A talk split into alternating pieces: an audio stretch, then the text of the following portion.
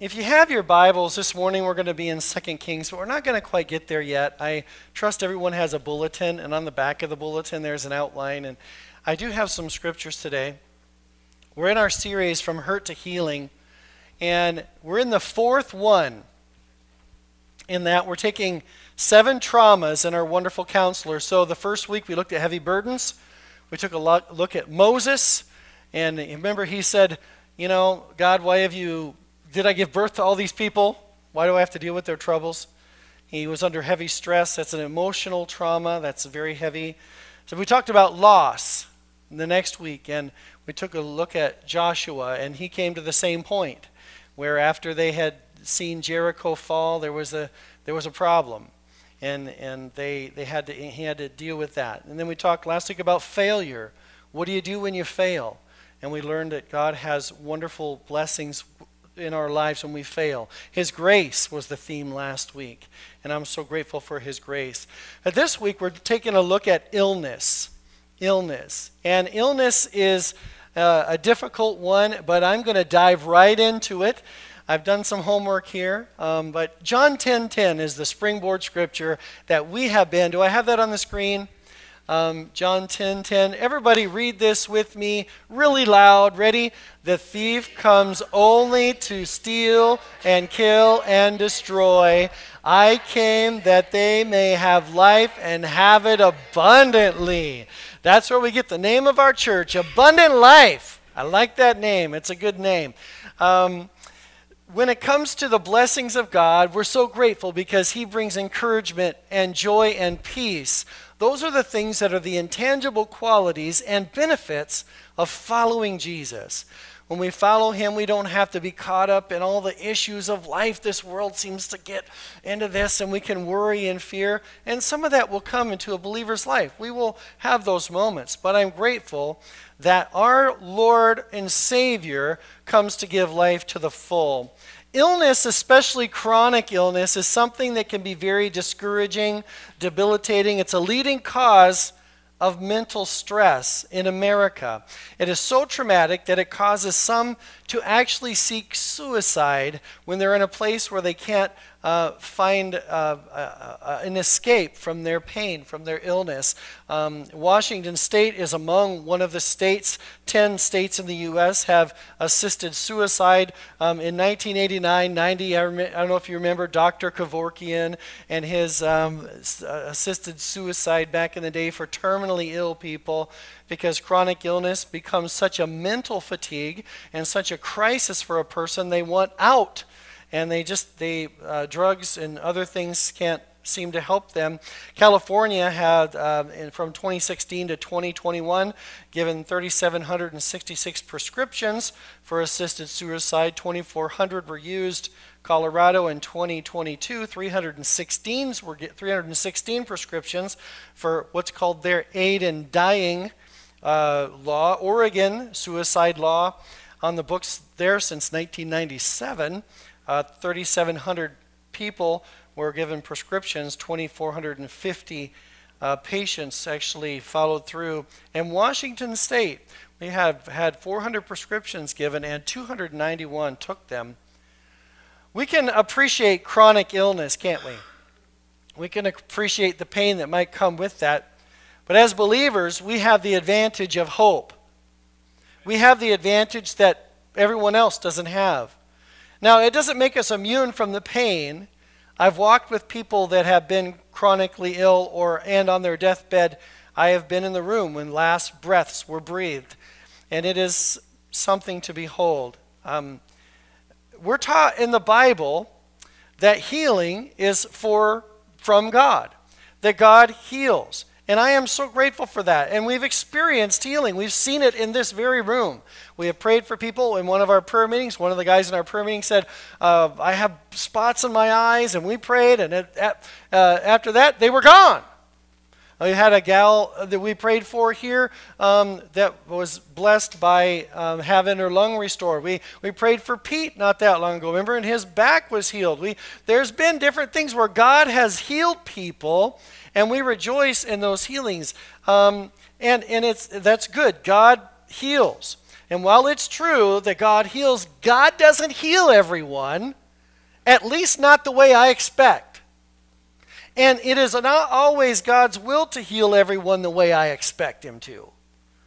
God doesn't act according to my will or your will, He acts according to His will. You see, if you and I are not healed, it doesn't mean that you don't have enough faith I have heard people say that and teach that, and I don't find that in Scripture. You know, pagan religions worship gods that could be enchanted with, uh, in, charmed with incantations or influenced by offerings, and it's even crept into the church world today. But when we reduce God to a cheap, simple marketing scheme, it really insults the character of God. Let me just say from the outset God heals and it's always for His glory. There are some that say, well, you just have to have enough faith. And if you're not healed, it's your fault or somebody else's fault that prayed for you um, because of their lack of faith. And that brings up a whole definition of faith. Some believe that faith means if I really, really want something and I wish it into existence, I believe it's going to happen. And if I really, really want this to happen, it still does not put God in the position that He'll just give me my wish, like a genie in a bottle. That's not what we learn about God's character from the Scripture. That's not faith, that's actually superstition.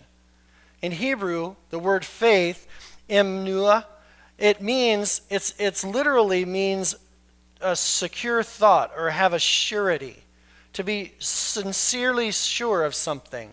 In Hebraic thought, it is illustrated as a secured nail it's, if you can get this picture of a nail, it's like a nail in a doorpost. That nail is strong, and I know the nail will hold. And that's kind of what the word is used to describe. And I don't have to convince myself of that or exercise any blind faith to see that come to, to a conclusion. I simply know that I know. That is biblical faith. Faith is defined by Jesus. Just don't doubt. Don't doubt. Friends, something is very true, and I think in terms of maybe you've been praying for healing in your body, you are suffering with a chronic pain or illness. Realize that we live in a sin sick, fallen world, and we are still subject to this environment. And I hope that brings you some comfort because you're getting frustrated with God doesn't help. He wants to love on you and, and work in your life and my life. It doesn't mean at all that God doesn't heal, He certainly does. It only means that we live in a world, even though we're not of this world, it means that the whole world is under the curse of sin. That's what the Bible teaches. That when sin came into the world, all of a sudden something happened to Adam and Eve. They understood this thing called time. And what did that mean? It meant they grew older and they died that had not existed. It wasn't something that was in their purview at this point. Sin come, came because of that disobedience to God, and it is a curse. The Bible says, in fact, in Corinthians and, and 2 Corinthians, that it's like the whole world is under the curse of sin, and that sin is actually decaying the very physical fabric of the world. That is actually happen, happening. We live in this world, and it means the whole world. All the flesh is under the curse of sin, and we're subject to those things. If it were not true, then Adam and Eve would still be alive today. Um, the curses of sin, the results of that are sickness and, and illness and death and disease, pain, suffering, uh, mental trauma, all because of sin. Have you ever considered the weight of the curse of sin? It's huge. In other words, how do we get sick because of sin? Have you ever thought about that? Don't confuse the curse of sin on our on our flesh or on the flesh with the temptation with the redemption I should say of the spirit. Because Jesus came and he gave life and he gave his life so that our, our that death was defeated. Scripture says that when Christ came and he rose from the grave, he took the keys of hell, death, and the grave. He conquered death. In our minds, we think that death is the is the funeral home. It's the ground. It's the it's the urn that our family is going to dump us on the top of Mount Rainier one day out of. I, I don't know. That's our concept of death. But as a believer, when our last breath in this planet is our first breath in heaven.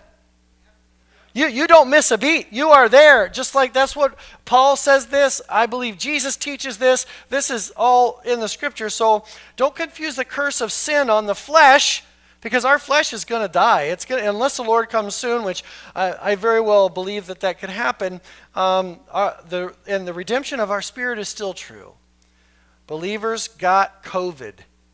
Go figure. So why do we get sick? Well, you know, the Bible has some things to say about that principally, and I want to bring some of these things out before we dive into the scripture. I know it's weird. I usually start with a big scripture and we go, but the topic is so alive. Did you know that food is one way that makes us ill? A famous dietitian wrote, If you tell me what you eat, I'll tell you what. Uh, how can a dietitian be famous? I don't know. Uh, I'll tell you, if you tell me what you eat, I'll tell you how you will get sick and usually how you will die. A hundred years ago, there were no processed foods like today. Today, food has nutrients and things taken out to make it look better and taste different, so we become addicted to the taste, he writes. God gives good food. Um, think about the way that God made for us to eat, is everything that we need. And just the opposite is my, like my doctor says, stay away from the white powders. sugar and caffeine, just stay away from them. And carbohydrates, but you know, some some good carbs obviously, but we have genuinely changed our food groups to sugar, caffeine, and processed foods. Those are our big 3 right now. And the way that we eat kills us or heals us. Stress is the number one reason for doctors' visits today. I did not know that. And stress is the number one reason for prescribed medications. God didn't design our body to operate under all kinds of undue stress that we put it through in the day in which we live and, and ignore God's way by not resting. God's prescription of the Sabbath in the Old Testament is principally true for us today. We can't ignore the fact that if God designed a day of rest for his people back then, he certainly meant it for those who are still alive today. Debt can be stressful. Um, uh, having lots of work. Here's the truth about stress stress is our doing in our choice. We choose the things that we do. And sometimes we find ourselves getting. When I was younger, I wasn't sick very often. And then uh, I got married and I wasn't sick very often. Then I became a pastor and I got sick all the time. I go figure. Um, I don't know what happened. Um, but, you know, as a boy, I, I think I was pretty strong. I, nothing. But then one day I found myself in the in the hospital. My boys had to carry me in. I had this heart episode. I had to have emergency surgery, and all this stuff happened, and my body was falling apart. And on the table, I thought I was going to die. I was ready. I was I was feeling such pain. How many have been there? You felt that kind of pain where it's like, Lord, I'm I'm just ready. And I realized I started complaining to God, you know, God, I'm working this, these jobs, and I'm, we got the church as well, and I'm doing all this stuff. And I complained, God, I said, my, you said my yoke is easy and my burden is light. Lord, what's going on? The Holy Spirit spoke to my heart, and He said, Yeah, but that's not my burden. Stress is things that we put on ourselves. Talk about getting gobsmacked. I got gobsmacked. So we get sick because of stress we're under. Every time we don't give God our cares and, and take on too much, we forfeit healing. We push it aside. Um, there's a couple things about that with stress. Number one, turn your worry list into your prayer list. Philippians 4. Do not be anxious for anything, but in all things with prayer and petition, present your requests to God. 4 6. And the peace of God that passes under, all, under, all your understanding will guard your heart and mind in Christ Jesus. And secondly, embrace God's prescription for the Sabbath. God intended you to have rest, and you need rest. Thirdly, another reason that we get sick is because we have it in our genetics, in our family history. Some of us have diabetes naturally, like it runs in my family. My grandfather had it. My, my mom has type 2. And so, heart disease, uh, things uh, as we get older, uh, dementia, Alzheimer's, Alzheimer's, and just plain old timers. Um, the, the reason for all this is because we live in a sin sick, fallen world, right? And we are in this environment and we are going to get sick. The reason for this, for, for some more than others, um, is because of genetics. I was talking to uh, Dan. I don't see him right here, but uh, I was. He's so spry for his age. He's just like, yeah, there he is, right there. And I'm like, man, how did you do that? I mean, he eats like terrible stuff. You ought to go out to lunch with this guy. He's a genuine foodie, right? So, I mean, he can eat anything. He doesn't gain a pound. I was like, what's going on? And he told me one time, he says, it's just genetics. And I, that's true. Some people naturally have that. Don't you just hate them? I mean, you just, uh, it's just the way that it is. The reason for this is, again, we live in a sin sick, sin corrupted, fallen world. And we find this true with sin as well. What one generation allows in moderation, the next allows in excess. And, and the true is all, the same thing is also true unless the bloodline is broken unless the bloodline is broken. The reason Jesus came and died and gave his life was so, so, that we could break the bloodlines of sin and be restored to the bloodline of Abraham, to the bloodline of Jesus by the grace of God. We're going to get more into that later. That'll preach, right? Have I got you? All right, good. But being in this world that's sin sick means that we're just exposed. Fourth, and I want to be careful with this one because I don't want us to get too distracted by it. The oppression of the demonic. Luke chapter 13, verse 11. I want to read this scripture. Um, I think I have the. I, have the, I don't know if I have the scripture or not, but I'm gonna, only going to read through verse 13. Uh, Luke 13, 11. There was a woman who had a disabling spirit, disabling spirit for 18 years. She was bent over, could not fully straighten herself. Verse 12 When Jesus saw her, he called to her and said to her, Woman, you are freed from your disability, is the word that the Bible uses. And he laid his hands on her, and immediately she was made straight and glorified God. So Jesus identified the cause of her condition as being a disabling spirit. Or some translations call it a spirit of infirmity. And this is the work of the demonic on her, not in her, on the believer, but not in the believer, right?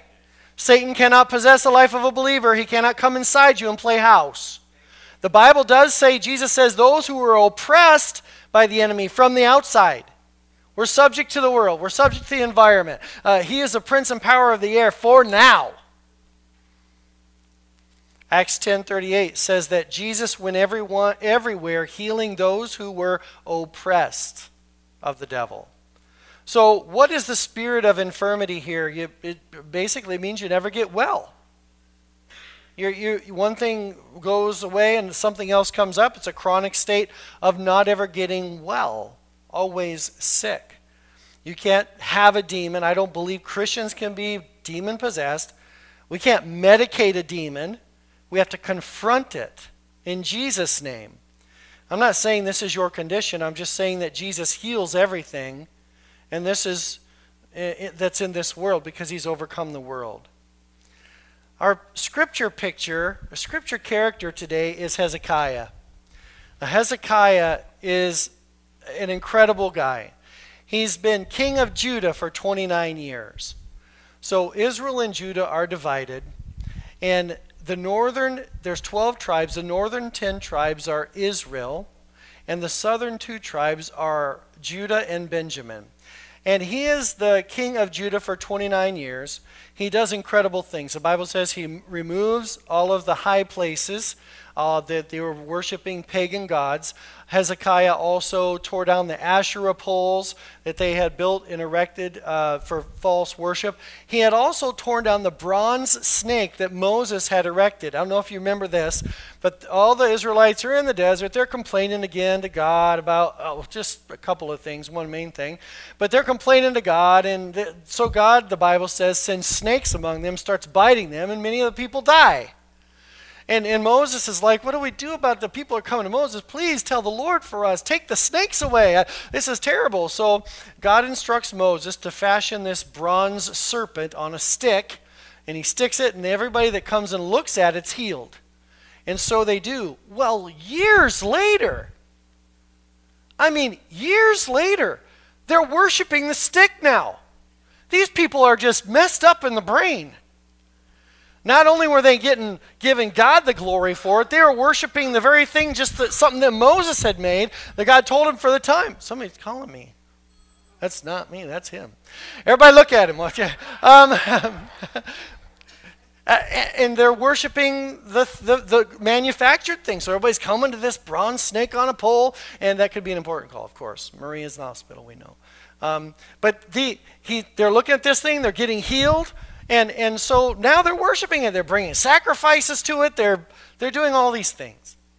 And, and so he tears down that because it's a false God. He trusted in, to God to such a degree that the Bible says in Judah, there was not a king like him before or after. He was this great guy. He loved God. Hezekiah loved God. In 2 Kings chapter 18, if you have your Bibles, I also had this one on the screen.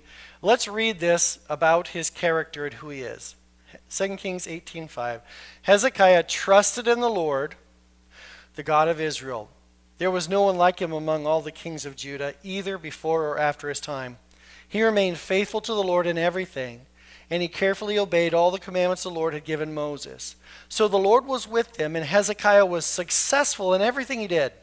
He revolted against the king of Assyria and refused to pay him tribute he also conquered the Philistines as far as Gaza and his territory, from their smallest outpost to their largest walled city. What has happened, or what is about to happen here, is Assyria comes in to Israel, the northern ten tribes, and carries off their people and their stuff and subdues them. Scripture says God allowed this because they stopped serving God. And he takes control, the king of Assyria takes, takes control of all the fortified areas, the military outposts fortified of Judah as well. So Hezekiah's back, King Hezekiah's back is against the wall. He, he offers Assyria's king whatever he wants. So Hezekiah winds up sending, uh, uh, giving Sennacherib the king of Assyria, Sennacherib, 11 tons of silver and a ton of gold. It's a lot of, lot of wealth. The problem is that Sennacherib won't stop. He's still coming after them. And he's coming after Jerusalem, where Hezekiah is king. So one of Hezekiah's, or one of Sennacherib's generals goes to the wall outside of Jerusalem with a some of his thugs um, sent from um, Sennacherib, and this general is shouting at the people at the wall, and he's saying, "You know, we've conquered everybody. Um, all the look at all the gods from all these other nations. You don't hear about them anymore, O Jerusalem, O King Hezekiah, the the king of Judah. Um, your God will be the same as theirs." Um, how can the how can the gods of other nations if they couldn't stand up against us, what makes th- you think that's yours? And if that wasn't bad enough, um, Assyria's king Sennacherib writes a letter to, uh, to King Hezekiah basically saying the same thing I'm coming for you. There's nothing your God will be able to do to stop me. So Hezekiah is upset. I mean, I would be upset as well, right? It, I mean, Hezekiah's not feeling it. So, but he doesn't sit around and worry he does something remarkable. He doesn't sit around, he doesn't, he doesn't plan, he doesn't muster an army, he, he doesn't strategize. He goes straight to the house of the Lord and prays. He goes, first of all, he runs to God. He meets there with Isaiah, the prophet, of course, and Isaiah prophesies, yeah, big deal, don't worry about it. God is going to deliver, don't fret. But something powerful happens during Isaiah's prophecy. Right in the middle of it, God reveals a bigger picture. Look in 2 Kings 19, verse 32. It says, Therefore, thus says the Lord concerning the king of Assyria He shall not come into the city, or shoot an arrow there, or come before it with a shield, or cast up a siege mound against it. By the way that he came, by the same he shall return, and he shall not come into this city, declares the Lord. For I will defend this city to, my, uh, to save it for my own sake, and for the sake of my servant David. God makes this point. No matter what you see, my will and my purpose will be accomplished. It doesn't matter what it looks like. Faith means trusting God and not doubting. That's simply what it is. It's saying, God, I'm putting in, in your care my life. I'm giving you all of my plans, all of my worry, all of my fear. You see the pain that I'm under right now. And the reason God doesn't heal sometimes the way that we think that He should is that God has a purpose and a plan for you and in the affliction. I know we may not like to hear that, but His will is at a premium when there's affliction in a believer's life. God, Paul was given a sickness or pain in his side, the Bible says. He desperately prayed three times for God to take it away, and yet it remained. Look at what he says in 2 Corinthians 12. He says, Even though I have received such wonderful revelations from God, so to keep me from becoming proud, I was given a thorn in my flesh. A messenger from Satan to torment. Why would God allow that? I mean, isn't God good? Isn't He just supposed to make us happy with roses and rainbows? I mean, that's just who God is, right? I mean, that, that's what we want from Him. That's just the life we expect roses and rainbows. No hardship, no trials, no troubles. But the Bible says Paul's testimony is quite different. He said it was given to torment me and to keep me from becoming proud. Three different times I begged the Lord, take it away. Each time he said, My grace is all you need. My power works best in weakness. So the power of Christ can work through me. That's why I take pleasure in my weakness and in insults and hardships, persecutions and troubles that I suffer for Christ. For when I am weak, then I am strong. So what? Do we sit around? Do we sulk? Do we do nothing? Do we moan? Do we complain? That's not what Hezekiah did. And that's not what the Bible teaches. Paul actually says here, I take pleasure in my infirmities. What? That's messed up right there. That is just not right. I mean, can you say that? Wow. That, that's some heavy principle there. Do you take pleasure delight in your infirmities. Why? Because God had and desired to and did and worked through Paul in the most amazing way. We have some of our biggest and deepest theological concepts from Paul in the church today, more than 2,000 years later we have structure for our gatherings. We have instructions on, on how a Christ follower should live in perilous days from a man who wrote things 2,000 years ago. I wonder why God may have a purpose for your affliction. I don't know. What great plan might He be working? I, I don't know. I, I, I would reckon to believe that maybe Paul didn't even know the length of it when he died. How could he possibly have known?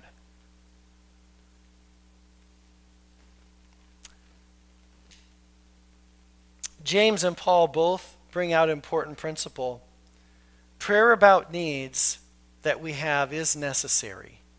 In fact, James 5 goes on to say that we are to ask God, and the prayer offered in faith will save the sick the Lord will raise him up. The Lord will raise him up. The Lord's way and the Lord's time and the Lord's best, simply the Lord's will.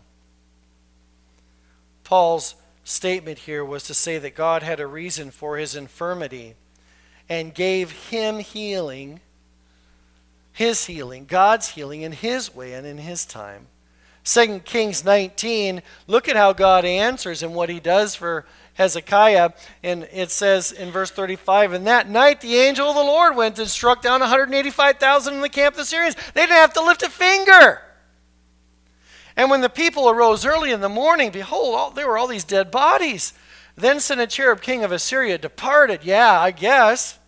He's running now. He's leaving. He's cutting ties. He's, he's getting out of Dodge. He, he knows better.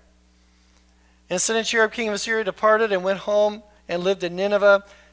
And as he was worshiping in the house of Nisroch, his god, whatever, and Sharezer, his sons, struck him down with a sword and escaped into the land of Ararat. And Esarhaddon, his son, reigned in his place. It's remarkable how God does things when we don't know what to do. Do you remember the children of Israel going through Egypt and they come across, they're thirsty, and they come across the waters at Mara. Mara means bitter. The water there was bitter. They couldn't drink it. It was, it was not good enough to drink. And they're complaining. They're thirsty. I mean, I could imagine, right? I know what it's like to be in 107 degrees on a motorcycle and the pavement is 130 degrees, pounding heat back up at you. I mean, that's terrible. I know what it's like to work outside framing and hot days and you get all sweaty and it, it just again nothing like drinking some water. I mean forget the pop and stuff. When you're that thirsty you just want water. You just that's it. And they're thirsty and they come to the waters and they're, they're, they can't drink the water and they're upset. And so god tells them moses he throws the stick in the water makes the water sweet and they're all happy and everything they drink stuff the thing that they didn't realize and i don't think we do one of our men's bible groups years ago went through a series, and we learned some interesting things about the waters at Marah. Did you know that in the waters at Marah there was something remarkable there, and there, there is still today? As the children of Egypt were le- as children of Israel were leaving Egypt, they carried with them all kinds of parasites. I mean, imagine what just happened. There are dead frogs and flies and locusts everywhere. The place is teeming with, with disease and yuckiness and grossness. And they carried with them the diseases of the Egyptians, the Bible said. The Bible tells us this. So they have these diseases. And what ha- needs to happen is they need to get cleaned out. Well, come to find out, these waters contain magnesium. Have you ever drinking milk of magnesia? You know what that does to you? Man, it cleans you out. They needed a good cleaning. Sometimes we don't like to take the prescription God gives. Irritations cause us to murmur. These people, the Bible says, God says, they've tasted my bitterness. God wants to me to accept the following cross so that he can heal others through me as well. You know, Elisha told Naaman to dip in the river seven times. Filthy river, why? I could go back home. The rivers are much cleaner than this Jordan. I want to go to the specialist. Trusting God for your healing, but understand it's always His way, His time, and for His purposes. And God works through those people because He makes our bodies to heal by themselves. God will reveal your real motivation through illness as well. Hezekiah turned the tables on his debilitating disease, and he told the Lord that he found it regrettable. And because later on Hezekiah got sick, very ill. And the thing that Hezekiah did was not necessarily pray that God would heal him, but he said, Lord, I find it regrettable that I won't be able to serve you with my full strength. In fact, he writes a, a, a poem in Isaiah 38, and I want us to read this. I'm, I'm going to read all the way down from verse 9 through verse 20. It's one of the most beautiful things ever written by someone who was stricken with such debilitating chronic disease. When Hezekiah was well again, he wrote this poem, verse 10. I said in the prime of my life, Must I now enter the place of the dead? Am I to be robbed of the rest of my years? I said, Never again will I see the Lord God while still in the land of the living.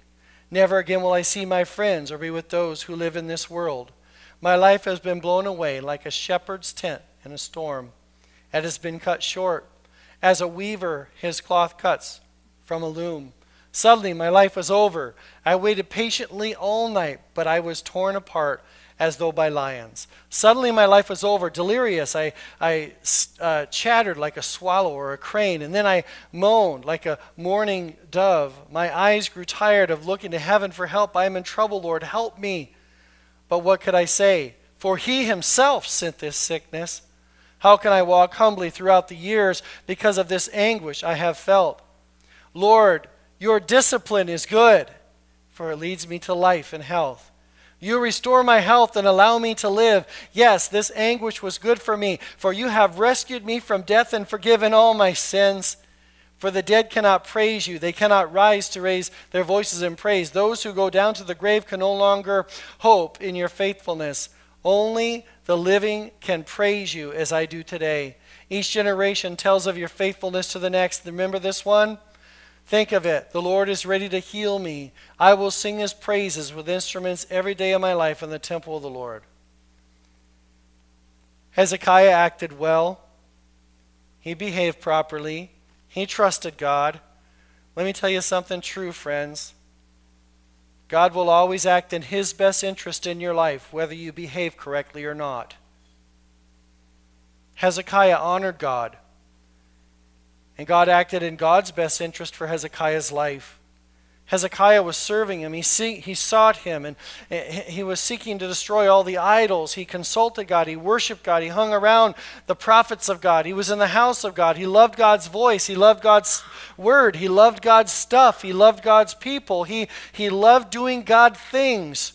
He was not out of God's calling. He was out of God. He was not out of God's will. He didn't have sin in his life. How many times have I heard somebody tell somebody that? Oh, your sickness. Oh, oh you got sin in your life. That's a bunch of bull honky. It's not necessarily untrue that sin can make us sick. We certainly know that, but Hezekiah's this isn't the case. Hezekiah didn't lack faith.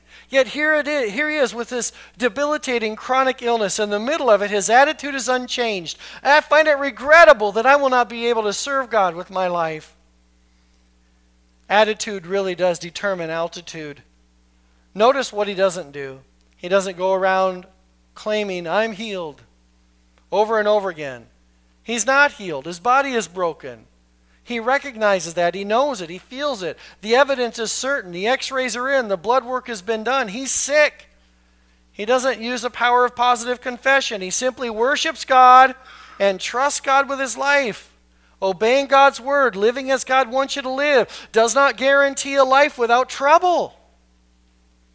Here's the rub we will never experience the promises of God until we are able to trust Him completely. And could it be that God is using your situation or your illness or your de- debilitation so that you will look to Him? So many times we want to run to our crutches, our um, Netflix series, or, or the bottle, or uh, drugs, or relationships. God's saying, wait, I just I need your attention. I want you to have fellowship with me and that intimacy with Christ, that those moments where we come to Him and we have nothing left and we are exasperated. We say, God, I'm sorry I had to come to this point where you where life has just brought me all these situations. But Lord, I'm at this moment. I am at your whim. I am at your I am at your mercy. I, I am at your throne room right now. And I say, Oh God, I'm here. I just want to be with you, Lord. I want to be in your presence. No matter the ailments or the storms of life. God's friendship and companionship never leaves. And the promise of God is this. As the psalmist says in Psalm 103 Praise the Lord, O my soul, and forget not all his benefits, who forgives all your sins and heals all your diseases. He was wounded for our transgressions, he was bruised for our iniquity. The punishment that brought us peace was on him. And by his stripes we are Rapha, to mend by stitching. We are put together, we are healed, we are saved.